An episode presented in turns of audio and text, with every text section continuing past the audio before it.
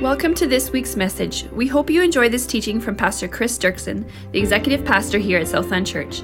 For more information about this message and other resources, visit mysouthland.com.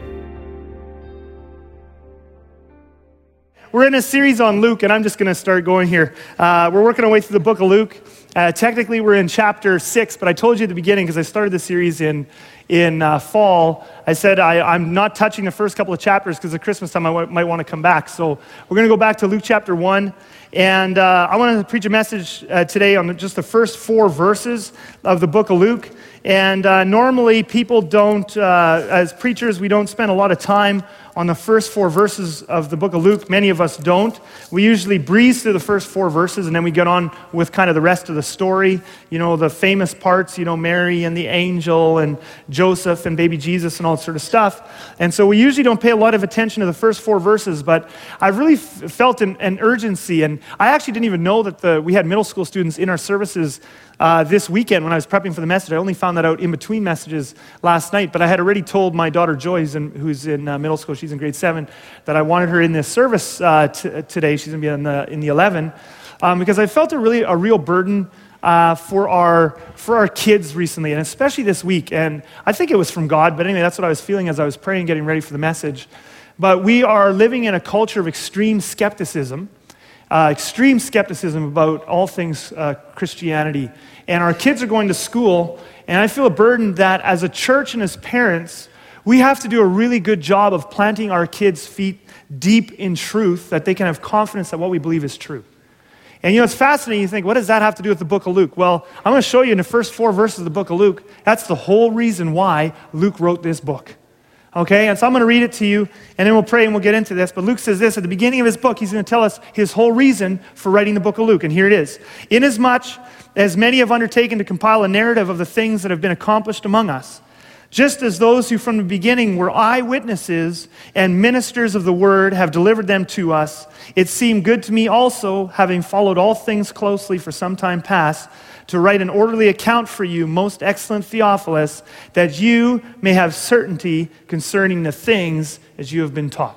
Let's pray and we'll get into this. Lord Jesus, I want us to have a fresh encounter with your Holy Spirit this morning and for us to leave this place with a confidence and a certainty that what we believe is not a fairy tale and it's not made up. That you would make us strong as a church. And more importantly, that you would help us to pass on that certainty to our many, many kids here. What an inheritance we have that you would help us to pass that certainty and confidence on to our children as a church and as parents, Lord Jesus. In your precious name we pray. Amen.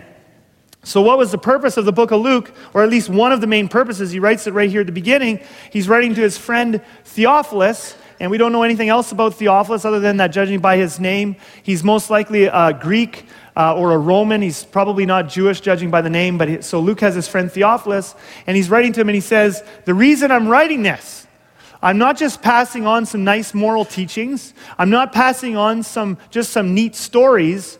The reason I'm writing it, because lots of other people, he says right at the beginning, many, if you look at that first line up there, many have undertaken to compile a narrative of these things. So lots of people had already been writing about Jesus' life. But Luke is now going to write to his friend, and he says, I'm writing to you so that you can have certainty. I want you to know that these things actually happened. I want you to know that what I'm writing about, this is not a fairy tale. This is not just some neat religious uh, writings. These are not nice fables with spiritual truths in them. I'm writing to you so that you may have certainty that these things actually happened, okay? And of course, that is the exact opposite. Isn't it true when it comes to the Christmas story? That is pretty much the exact opposite of what our culture wants the Christmas story to be. Our, our, our culture wants the Christmas story to be just a cute story. Our culture wants Christmas to just be this cute, it's this cute little myth, and we share presents and we feel good, and then we move on with our lives as we did before. Our culture wants this to be a cute story. Luke writes the Christmas story. He starts the Christmas story by saying, This is not just a story. I'm not writing to you to tell you a story. I'm writing to you that you can have certainty. These are historical events, real people in real time, in a real place. These things actually happened. It's, it's historical. And before I even move on with this message, we just have to take a little bit of time and I just have, we have to meditate on the fact that this is incredibly unique.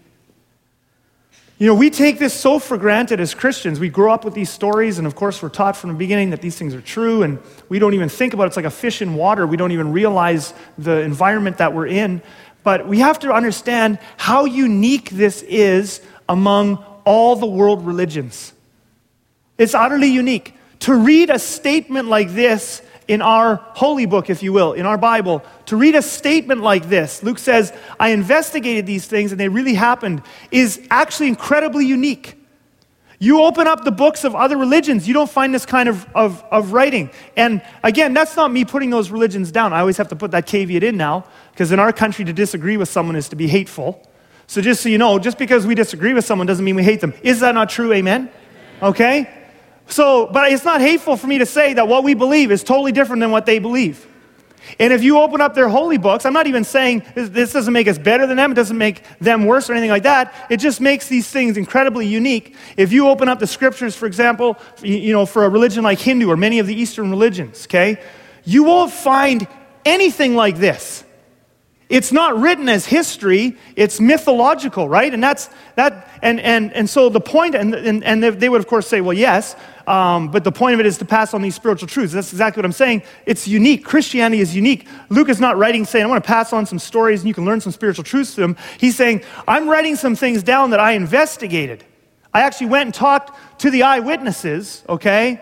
And I investigate these things, they actually happen. You read, you know, from Hinduism, you read about mythological creatures and in, in, in mythological time, and it, it's not real places, it's not real time events, it's not real people, okay? And this is how many of the religions of the world are. They're compilations of wise uh, teachings or moral teachings or mythological stories that are meant to convey spiritual truths, but they're not history.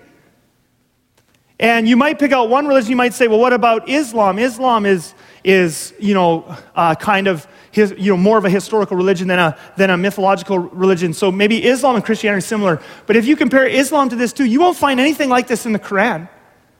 I mean, the difference between the Bible and the Quran, it's actually unbelievable how unique this is. We need to just stop and appreciate these first four verses here. It, uh, first of all, Muhammad did not claim that God came to earth in the flesh and walk around that he knew him. Muhammad claimed to receive revelation from God, all kinds of abstract theological truths about who God is. And he says, you know, God is Allah and we should worship him.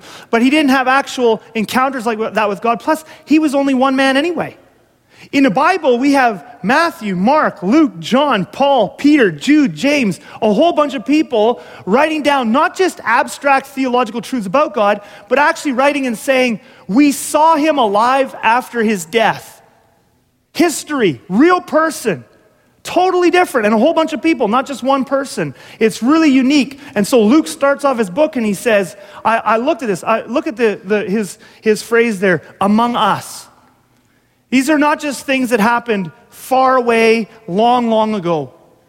You know, it's easy for skeptics nowadays because we live 2,000 years later and we live across the ocean from the Middle East and so it's easy, easy for skeptics now to feel it's all a myth. Jesus is a myth because that happened a long time ago in a faraway place. I don't think it really happened. It's easy to doubt when you're far away and long ago, okay?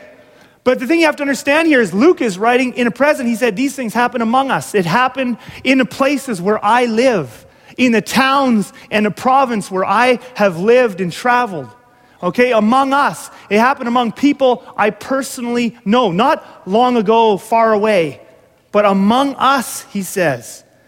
And again, this is a real problem for people in our culture who just want the Christmas story to be a cute, nice fairy tale because Luke isn't giving us that option. Luke doesn't give us the option that this is just a cute, you know, fable you can tell your kids and it doesn't really mean much other than you should have good feelings and give each other gifts.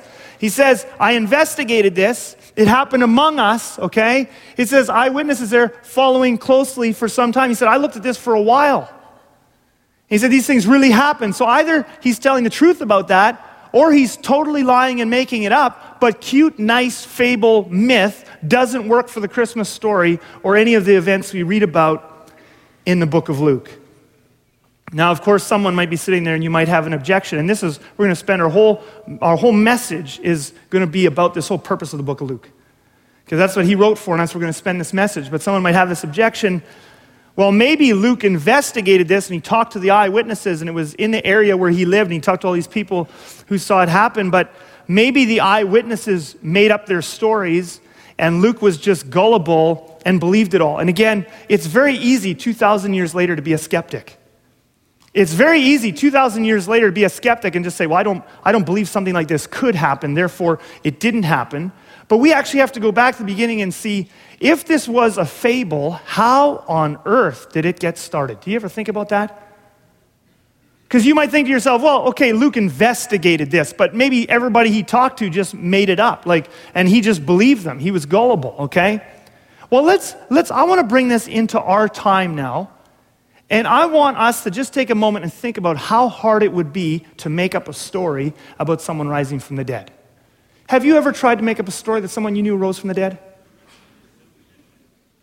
Let's imagine, and uh, this is, I, I, just have to make it real, okay? So uh, let's imagine, for example, because you all know him, so I'll, I'll, just use him. It's not that we wish him to be dead, of course not. Um, and, and this is not about, but okay, so we'll just keep going before I put my foot in my mouth too far. Let's imagine Pastor Ray died, okay? Now, it's obviously not something we want. We'd all be very sad, and it'd be horrible. Let's imagine he died. In 10 years from now, I just suddenly decide, you know what? I'm going to start telling people and trying to convince people that he rose from the dead. How many of you would believe me? I'm just looking because I will remove you from any leadership positions you were in. I'll immediately give you a 1 800 number and you will need to seek help, okay? None of you would believe me. Like if I just went to you and said, Pastor Ray Rosenbed, none of you would believe me. Now, okay, but even before I get to this whole thing, who would believe me? Let's just step back one moment and think, why would I ever want to do something like that? Have you ever thought about that? Like, it's easy for skeptics 2,000 years later to just say they made it up. It's easy 2,000 years removed to just say, well, they made it up and, that, and I don't have to think about it. But actually, let's get into their world a little bit and let's think about this. Why on earth would anybody ever make up a story that someone rose from the dead? Why would I do something like that? Would it make my life better? Absolutely not. Okay? I would lose my job here very quickly. If I started claiming that Pastor Ray rose from the dead and was God, I would lose my job here, okay? My friend, I wouldn't have many friends. It would put a strain in my family. You might think, well, the people who loved him, they would want to jump on board with this. Your family would want to jump on board making a story that a loved one uh, uh, rose from the dead and is God? And Those are the last people that would want to do that. It would be hurtful to bring up something that crazy. I mean, to try and think, how do you spread this to a whole bunch of people? Okay? How do you spread this? Let's imagine I go to my brother Stefan. He's the test case, okay? Out of everybody I know, possibly, maybe I could convince him to do something this crazy. Okay? So imagine how this conversation goes, okay? I go to Stefan. Um, I want you to start telling people that dad rose from the dead. Have you been taking your medication? right?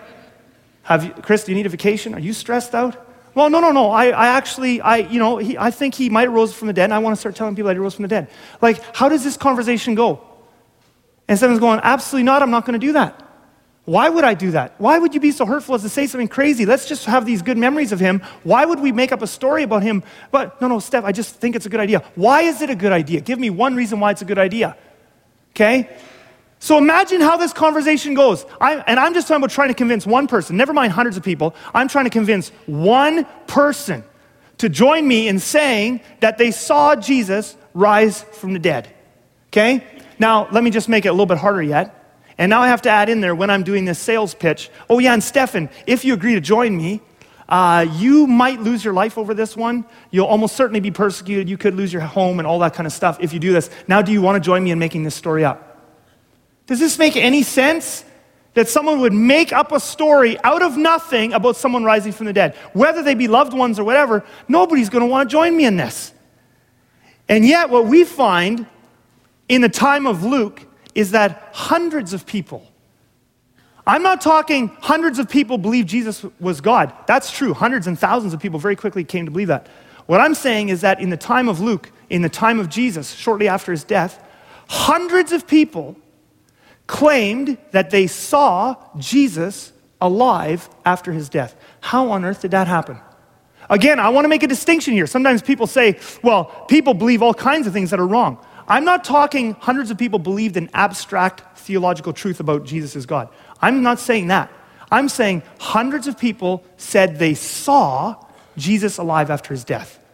For example, let me show you this. 1 Corinthians chapter 15. Paul says this For I delivered to you as of first importance what I also received that Christ died for our sins in accordance with the scriptures, that he was buried, that he was raised on the third day in accordance with the scriptures. Now look at verse 5. This is where it gets really interesting.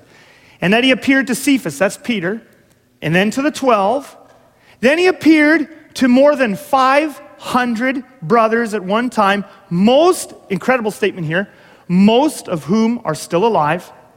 That's in Paul's day. Though some have fallen asleep, then he appeared to James, then to all the, the apostles. Paul says he appeared to more than 500 people after he died alive. Now, the skeptic looks at that and says, Well, of course, Paul says that. He's, he's a believer. He's biased. Okay? Uh, no, no, no, no, no, no. Do you remember actually who hated the Christians and who hated Jesus? It was Paul. Okay? Paul hated them. He had no reason. Okay? We're not even talking about a loved one. What reason would Paul have to believe that someone had risen from the dead if he didn't really believe that people had seen this. Okay? And he puts the challenge out there, but he became convinced. He investigated this thing and he became convinced that they were telling the truth. And so I love what he writes here, most of whom are still alive. He's writing to the Corinthians. In other words, he's saying, you can check this out for yourself. You can actually go, he says, I've talked to a whole bunch of these people. I have not just talked to people who had this abstract theological thing, I believe Jesus is God. Well, that's an abstract theological truth. You could be right or you could be wrong. He's saying, I talk to people who are saying, fact, I saw Jesus alive after his death. Now, why would somebody make that up? Why would hundreds of people make that up? Especially if they were going to be persecuted for doing it. If we bring that back into today, if we bring that into that illustration I have with Pastor Ray, okay? It's not enough for me just to convince one person, like my brother Stefan. I'd have to convince hundreds of you to do it. But I'd also have to convince some of Pastor Ray's enemies, if there are such people, people who don't like him. I'd have to convince them, or people that don't like me, or people that don't like us. I'd have to convince them to believe as well. How on earth would I ever be able to convince people to do that? Have you ever thought about that? See, again, it's easy to be a skeptic. It's easy to be a skeptic 2,000 years later and say, well, I just don't believe that. Those people made it up. It's all a myth. But actually, the skeptic, and the skeptics will often say, the onus is on us as Christians to prove what we believe. Well, I'm offering up some proofs today.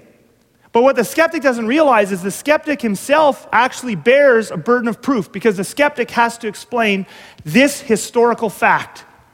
And the historical fact is not, the skeptic doesn't have to prove that Jesus is God. That, that you know, abstract theological truth, we don't, need to, we, don't, you, we don't need to ask them to prove that. The historical fact that they need to, prove, to, to answer is how did hundreds of people come to claim that they saw Jesus alive after his death? Because this is a historical fact. Hundreds of people claimed it. And very quickly, the other people who were around them that lived in that area came to believe that Jesus risen from the dead. And based on that, they then made the conclusion that he is God. And it spread all over the Roman Empire very quickly. And out of nothing, there was no Christianity, there was no Christian religion. And out of nothing, this thing springs up and suddenly spreads all over the empire and then all around the world.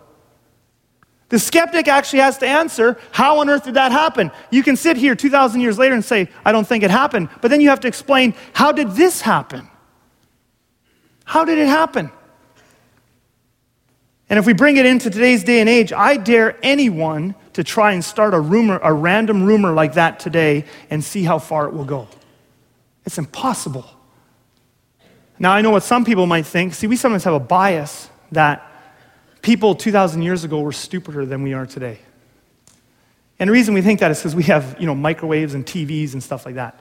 Can I just tell you something? TV does not make us smarter. Any of you know that? Can I just say something else, okay? The human race has not been getting smarter. We have, we have gotten more technologically advanced. We've learned things, so every generation kind of builds on what the generation before did. Yes, so we've made technological advances. We have more technological understanding and scientific understanding than they had 2,000 years ago. But we, the human race, are not smarter than we were 2,000 years ago. And anybody who doubts that, we can go on the internet after this service for just a five or six minutes, and I can show you beyond a shadow of a doubt. And we can just look at Canadians. We won't even bother with the rest of the world. We'll just look at Canadians, and I can show you that we haven't gotten smarter in 2,000 years. It's very easy. Okay, we haven't got smarter. So it's not like people were gullible. People have this idea, well, 2,000 years ago, they were just gullible. You could just tell anyone, I saw Jesus rise from the dead, and they would believe it. Absolutely not. They were not expecting this. Okay? They were, in fact, when it comes to death and stuff, they were more experienced with death than we are now. They were not gullible about people rising from the dead. They had not seen people rise from the dead. And there wasn't a Jewish expectation that a Messiah would come and die and then rise from the dead. It's not like they were looking for this. The disciples were shocked when Jesus said he would die. So this was not on their radar. This was not something they were looking for. And they were not more gullible than we are today. So the question a skeptic has to answer is how on earth then did hundreds of people come to say, I saw Jesus alive after his death, and this thing spread everywhere? How did that happen? And do, does the skeptic have a better explanation for that than our explanation, which is they saw what they saw? They actually saw Jesus alive after his death, and that explains everything. Well, let's look and see if the skeptic has better explanations than that it actually happened. And we'll just look at three of their biggest uh, theories, three of the biggest theories that have been proposed over the years for how so many people came to believe that they had seen Jesus alive after his death. Well, the first theory, one that's been around for a long time, uh, although many skeptics now even deny this one, but one of the big ones for years was the, the theory that he didn't actually die. It's called the swoon theory. And the swoon, the swoon theory says this is why so many people thought Jesus rose from the dead. He didn't actually die. So he lost a lot of blood on the cross, the flogging, everything. He, he passed out, okay? And they thought he was dead. They wrapped him up in some cloth, put him in a tomb, and he came out three days later, and they mistook that, and they thought, oh, look, he, he rose from the dead. And so the question is so here we are 2,000 years later, we have to explain the fact that all these people thought they saw Jesus alive after his dead, death. So is this a better explanation than that he actually rose from the dead? Well, let's take a look at this, okay? Uh, first of all, we have to take note of the fact that the Romans, again, were experts in killing people. Okay? They knew a lot about death. Okay? So uh, when in John it says that they thrust a spear up through his side, it went through his lungs and into his heart. And it's very interesting. John chapter 19 says, blood and water poured out. Now that's very interesting because the Romans knew that when blood and water poured out, it meant, it meant the person was dead. And the reason, they, they probably didn't know all the medical reasons for that. But now we know that when a person dies of suffocation, and plus there's some other things going on having to do with the loss of blood, but for a couple of different medical reasons we know now, a person on a cross would have had a huge uh, fluid build up around their heart. And so, after, like when they died and stuff. So, when, when they were dead, if you would have pierced the lungs and heart, you would have had blood and water pour out, just like we see in John chapter 19, okay? And so, there's no question he was dead. But let's imagine, again, the skeptic, we have such radical skepticism now, it doesn't even have to be a good explanation. It just has to be, is there a one in a billion chance? And I'll, I'll hang on to that rather than believe that, you know, Jesus might have actually risen from the dead, okay? So let's just take that kind of one in a billion chance. They pierced his lungs and his heart with a spear. Blood and water came out. He's been flogged. His back is totally shredded. He's lost tons of, tons of blood. And let's imagine for a moment that he actually didn't die. It really isn't, it's not really in the realm of possibility, but let's imagine he didn't die. They wrapped him up, put him in a tomb. How is it that he gets better in three days just bleeding out? Okay?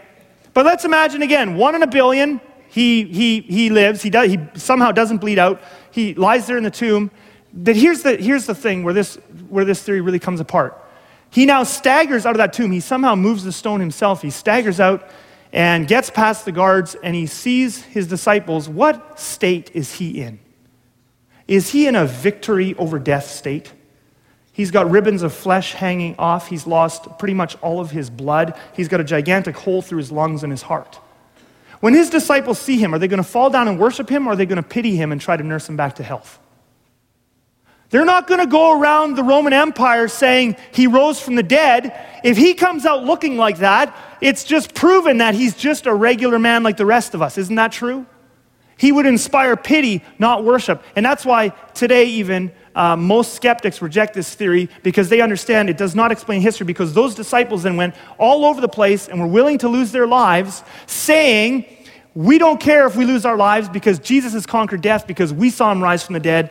And him coming out of that tomb, mostly dead, would not have done that. Does that make sense? So that's the swoon theory. We can just cross that one off, okay? So, how do we explain how all these people came to think that they saw Jesus alive after his death? Well, so we might have to take a step back. Someone might be sitting there and they might be thinking to themselves, well, first of all, Chris, you're assuming a bunch of things. You're assuming Jesus was a real person, and you're assuming he actually died on a cross. And once you have that assumption, now you expect us to explain how his tomb was empty afterwards, and it's built on a whole bunch of assumptions anyway. So, how do we even know Jesus actually existed, that he was a real person, or that he died on a cross? Well, I'm so glad that you actually brought that question up because that's actually a great question. There's actually far more proof for the existence of Jesus the man and his death on the cross than pretty much any other historical event in all of ancient history. Do you know that?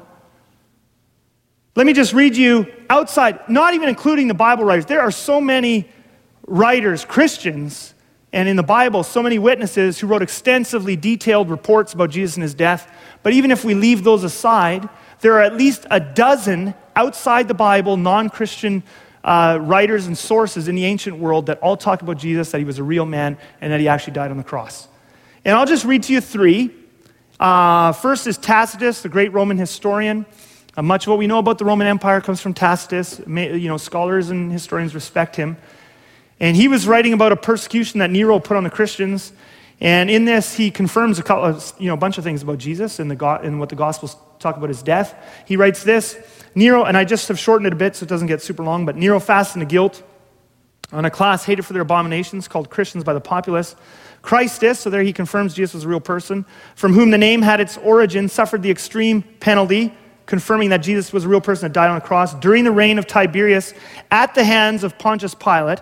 And a most mischievous superstition that's checked for a moment again broke out, not only in Judea, the first source of the evil, but even in Rome. You can clearly see he's not favorable to Christianity. But in this passage, he confirms a whole bunch of things from the Gospels. Jesus was a real person. Jesus actually died on the cross. He died at the hands of Pontius Pilate. And this mischievous superstition, he totally confirms that right after Jesus' death, a whole bunch of people were running around saying they saw him alive after his death.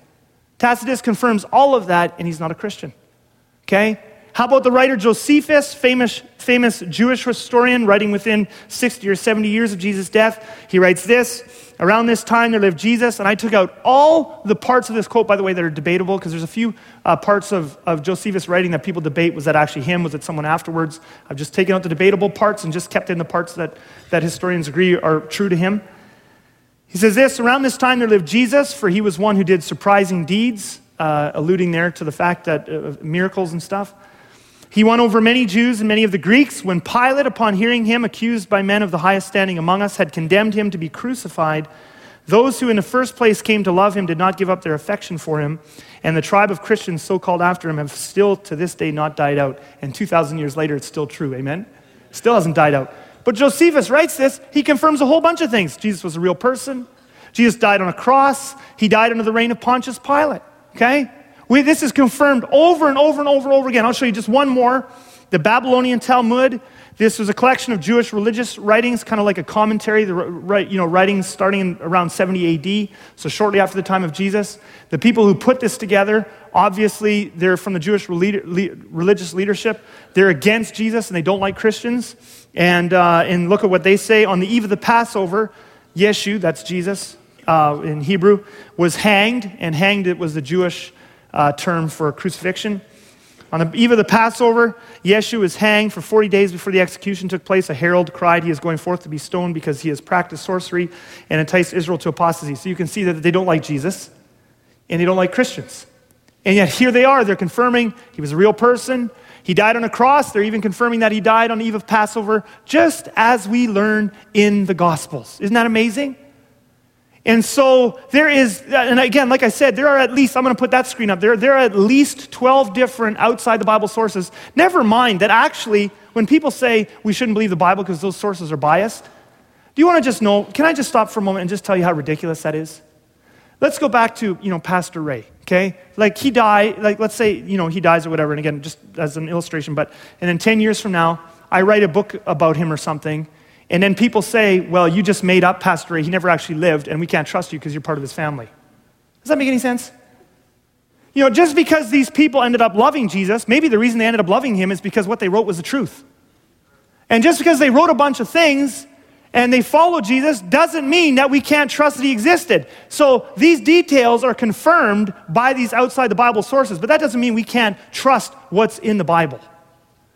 But at least 12 different pagan writers confirm that Jesus was an actual historical person. From their writings, we learn that he was crucified uh, and, you know, by, under Pontius Pilate and all these sorts of things. But here's a whole bunch Tacitus, Suetonius, Pliny the Younger, who was actually a leader in the Roman Empire, Pictus, Lucian, Aristides, and many more. Uh, there's this whole thing of we're just going to be skeptical about the existence of Jesus. Let me tell you this it's time for us sometimes to begin being skeptical of the skeptics in our culture. Because radical skepticism has gone beyond investigating for the truth and it just doubts for the sake of doubting. And here's why I say we should be skeptical of the skeptics. They doubt so much. If you're going to doubt the existence of Jesus, then you actually need to doubt all of known history as we know it.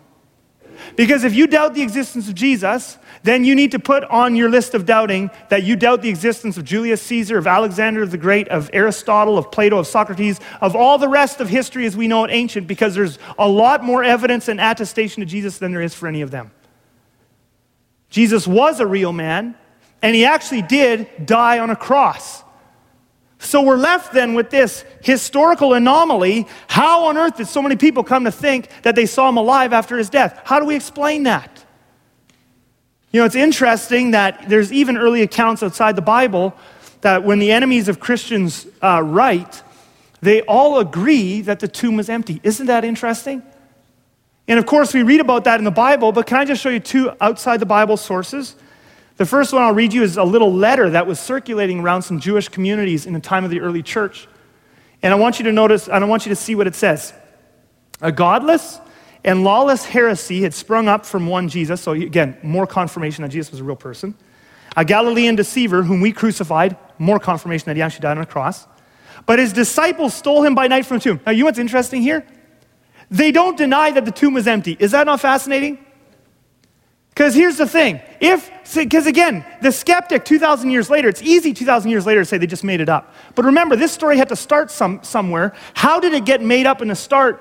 Because if anybody would have made up that he rose from the dead, the first thing the enemies of Christianity would have said is, look, his bones, his body is still in the tomb. But they don't say that.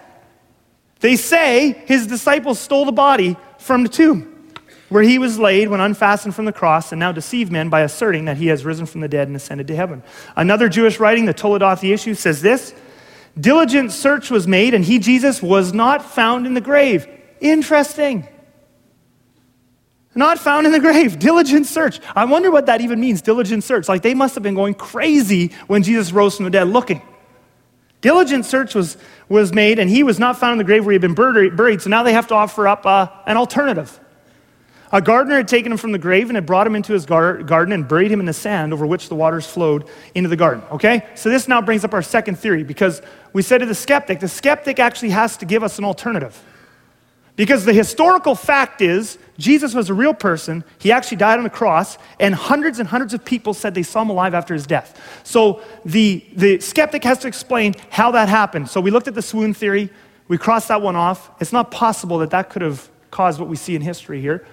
So the second theory is well, and this one obviously you can see started 2,000 years ago, is that someone, maybe the disciples, stole the body. And so the question is is this a good explanation for historically how so many people came to think that Jesus had risen from the dead? And the answer is no, for several reasons, but let me just start it by saying this. The first reason we know that this is not a good explanation is this when Paul talks about hundreds of people, and when we see, you know, the apostles and Jesus' family and all these different people that Luke, you know, said he investigated the eyewitnesses, when they went around telling everybody that Jesus had risen from the dead, do you notice what they didn't say? They didn't say, uh, we know he rose from the dead because the tomb is empty. If that had been what they had said, possibly, you know, someone stealing the body could have convinced them that. But you know, that's not what they said. They said, we believe Jesus rose from the dead because we saw him alive after his death. Do you see how that, those are two different things? Actually, an empty tomb isn't enough. An empty tomb isn't what convinced them he was risen, it was seeing him risen. They actually saw him alive after his death and said, We saw him alive. That's why they were willing to give their lives saying he had risen. So, actually, having a stolen body doesn't do anything for that because they didn't, they didn't say we believe he rose because it's not like Peter went to the tomb, saw it was empty, and said, wow, I think Jesus rose from the dead. Okay? The reason he believed Jesus rose from the dead is because he saw Jesus alive after he was dead. And that's what they said they were seeing, and that's why they were willing to be killed. But the second thing I want to put in there is it doesn't explain the change that comes over the disciples. Think about this. The disciples, after the crucifixion, Jesus' family and the disciples and Jesus' followers were all sad and depressed. All of their hopes dashed. They thought Jesus was the one to, you know, the Messiah is going to establish his kingdom, and then he died. They were depressed, they were scared, they were frightened. Suddenly, these guys go out, and this also is a historical fact. It's a historical fact that 10 out of the 11 remaining disciples were martyred for their faith. Suddenly, these guys go out and joyfully begin telling everyone, and the Jewish leaders can't suppress them. They're telling everyone there's life after death and there's a resurrection, and we know that because we saw Jesus alive after his death. Now, let me tell, ask you something. If they had stolen the body and made the story up, does that explain how they went from scared to happy and overjoyed and giving their lives? Absolutely not. The only thing that would have made them go from being scared and depressed to being happy to give up their lives is that they actually believed that they had seen Jesus alive after his death. Does that make sense? So the stolen body doesn't explain it. It doesn't explain how people saw him alive after, and it doesn't explain the change that came over the disciples. So this, so this brings up the third big theory that skeptics have, have answered, and that is that the eyewitnesses all hallucinated. Okay? And, and, uh, and the thing that this one has going, the thing that this theory has going for it is the skeptic finally understands that these people, the change that came over them, they actually, they must have seen something. They must have seen something. Like you, you don't just go from being scared and depressed to spreading this thing unless you actually saw something. So the skeptic goes, well, maybe they hallucinated. So the question is, does a hallucination explain the fact of all these people saying they saw Jesus alive after his death and the change that came over them? Okay? Well, let's think about this for a moment. First of all, if we were talking about one person saying they saw Jesus alive after his death, maybe a hallucination explains it. Okay? And again, let me just make the comparison again the difference between our scriptures and the Quran, for example. Muhammad, one person wrote the Quran. This book is written by, you know, dozens of different authors. The New Testament by, you know, a whole bunch, Matthew, Mark, Luke, John, you know, Peter, Paul, James, Jude, all these different people. The difference between Christianity and these other ones is amazing. The first thing we have to understand is it wasn't one person claiming they saw Jesus alive or death. Was one person that claimed, hmm, maybe. Luke says this happened among us. It happened among people we know in places that I live. I've talked to lots of people. Paul said there's more than 500 brothers and the apostles and Jesus' family and the disciples and Peter who all saw Jesus live after his death. So we're not talking about one person here, we're talking about hundreds. Now, the thing is, if you're going to believe that they all had the same hallucination, actually, do you know what? It takes more faith to believe that hundreds of people saw the same hallucination than to believe that hundreds of people actually saw what they say they saw. Do you know in a court of law, you only need one or two or three witnesses to prove a point? We have hundreds of people saying we saw Jesus after his death. It actually takes more faith. I actually don't have enough faith to be a skeptic. You ever thought about that? Because if I'm going to be a skeptic about the resurrection of Jesus, the historical fact is there. Hundreds of people, he's a real person, he died on a cross, and hundreds of people thought, said, and were willing to die for the fact that they saw him alive after his death. That's a historical fact. The skeptic has to explain how that happened. The, the, the alternatives to that they actually saw what they saw are so outlandish. Mass hallucination. How do 500 people see the same hallucination? It actually takes more faith to believe than that. Actually, in a court of law, if you traipse 500 people across and they all said they saw something, that would actually pass for something. It actually takes more faith to believe that, and that's why the best explanation for all this, by the way, I have not just picked out, you know, the three worst ones and kind of cherry picked. These are, you know, what skeptics say could have happened instead, and then take the easy ones and leave the best ones. These are essentially the main alternatives that skeptics have, have offered over the centuries. These are our alternatives to believing that it just happened. Is that not amazing? And that's why throughout history, not every skeptic has converted to Christianity, far from it, absolutely far from it. But it's amazing that how many, over the centuries, how many skeptics, when they've investigated the resurrection, have, have eventually changed their mind and decided that the best evidence points to the historical fact of the resurrection. People like C.S. Lewis and Malcolm Muggeridge, more recently, J. Warner Wallace, Lee Strobel, uh, Gary Habermas, people like this, scholars, writers, and thinkers who started out thinking this is a fairy tale and a myth, but when they investigated, came to this, this dead end that a whole bunch of people said they saw Jesus alive and they don't know any alternative other than actually they must have seen what they saw. And so converted to Christianity. And you know what? This is the best news ever. It's the best news ever. If Jesus was a real person and he actually died on a cross and he rose from the dead, you know, what? that is the best news ever. We can spend the rest of our lives being happy just on that one thing. Because what it means, first of all, is that heaven is a real place. It means that there's actually forgiveness for our sins. It means some of you are sitting here today and you struggle with sickness and health and all kinds of things like that. It means there's actually a resurrection for us in the future. You're going to get a new body. We're going to live forever. It means Jesus is a real person. And even when I'm talking about him right now, he's listening and he knows what's going on here. And someday, every single one of us is going to meet him, whether you believe in him or not.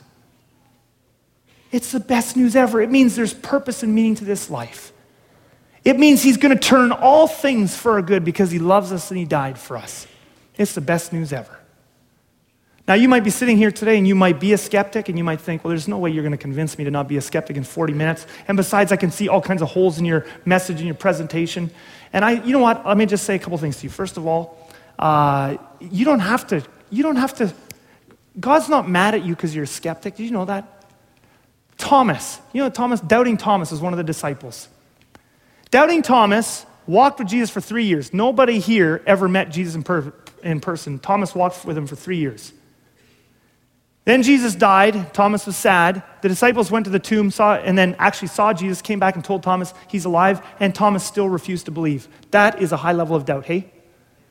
And he kept not believing until Jesus actually showed up in a locked room and showed him his hands and his, and, and, and his wrists, and, and Thomas went, Oh my goodness, right?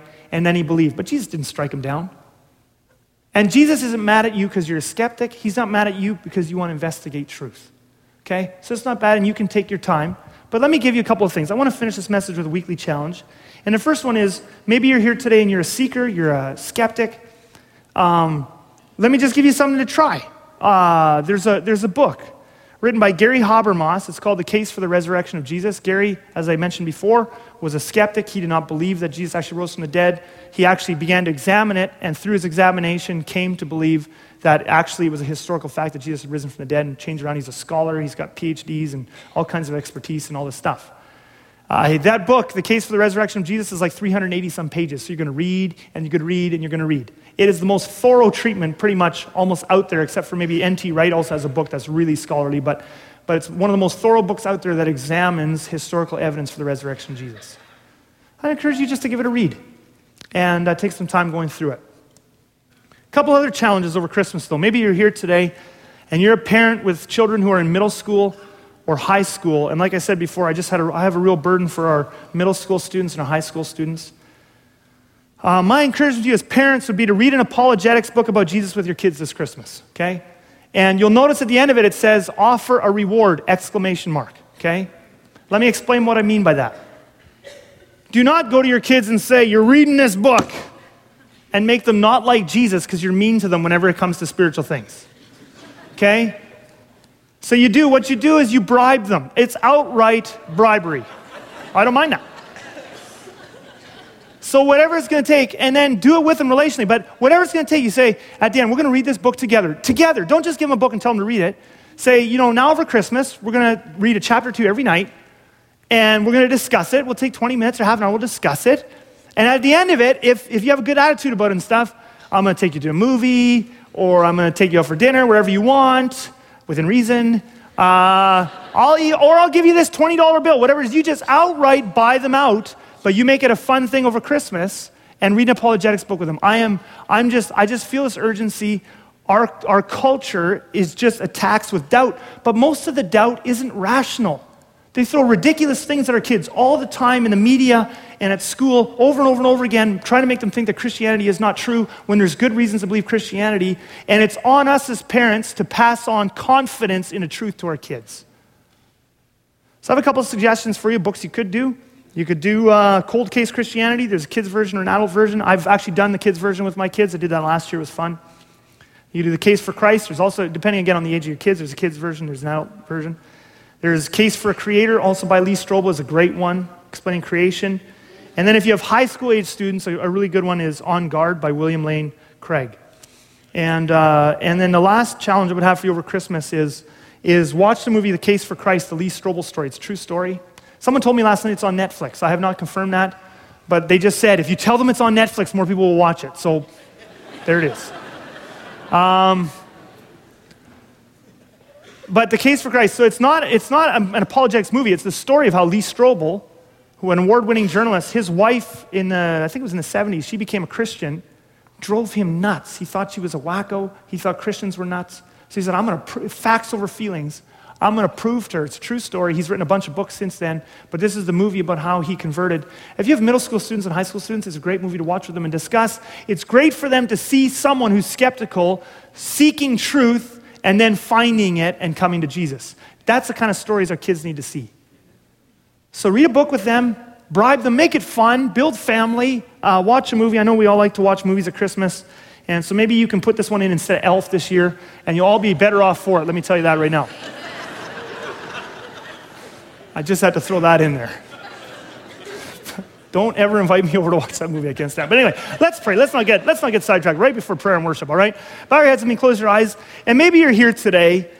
Maybe you're here today and you actually you're ready and you want to give your life to Christ, I'm going to pray a prayer right now. Jesus is a real person. He's a real person in history and he's a real person right now. And it is just this easy to give your life to him and you will have eternal life. If you would like to give your life to Christ this morning, I'm going to pray prayer and you can just pray it along with me quietly in your heart. And afterwards you tell someone, but it literally is that easy. He's a real person. He actually died, he actually rose from the dead, and now he offers salvation to us freely. It's as easy as praying a prayer and asking him. So I'm going to pray, and you can just pray along with me in your heart. And, uh, and you can also become a Christian. Lord Jesus, I believe that you are a real person. And I believe that you actually died on a cross and rose from the dead. I just can't explain it any other way. Lord Jesus, I pray that you would forgive me of my sins. I want to live with you forever in heaven. In Jesus' name, amen. For the rest of you, I want to pray something else. Lord Jesus, we have got to become better at passing on confidence in our faith to our kids. We're going to need to stand stronger than ever in the coming years and decades here in our country. Would you help us to take this job seriously, but to do it with joy and love, to build families that are strong in the faith? In your name we pray. Amen. Thank you for listening to this message from Southland Church. For more information or to download this and many other messages, please visit us at mysouthland.com.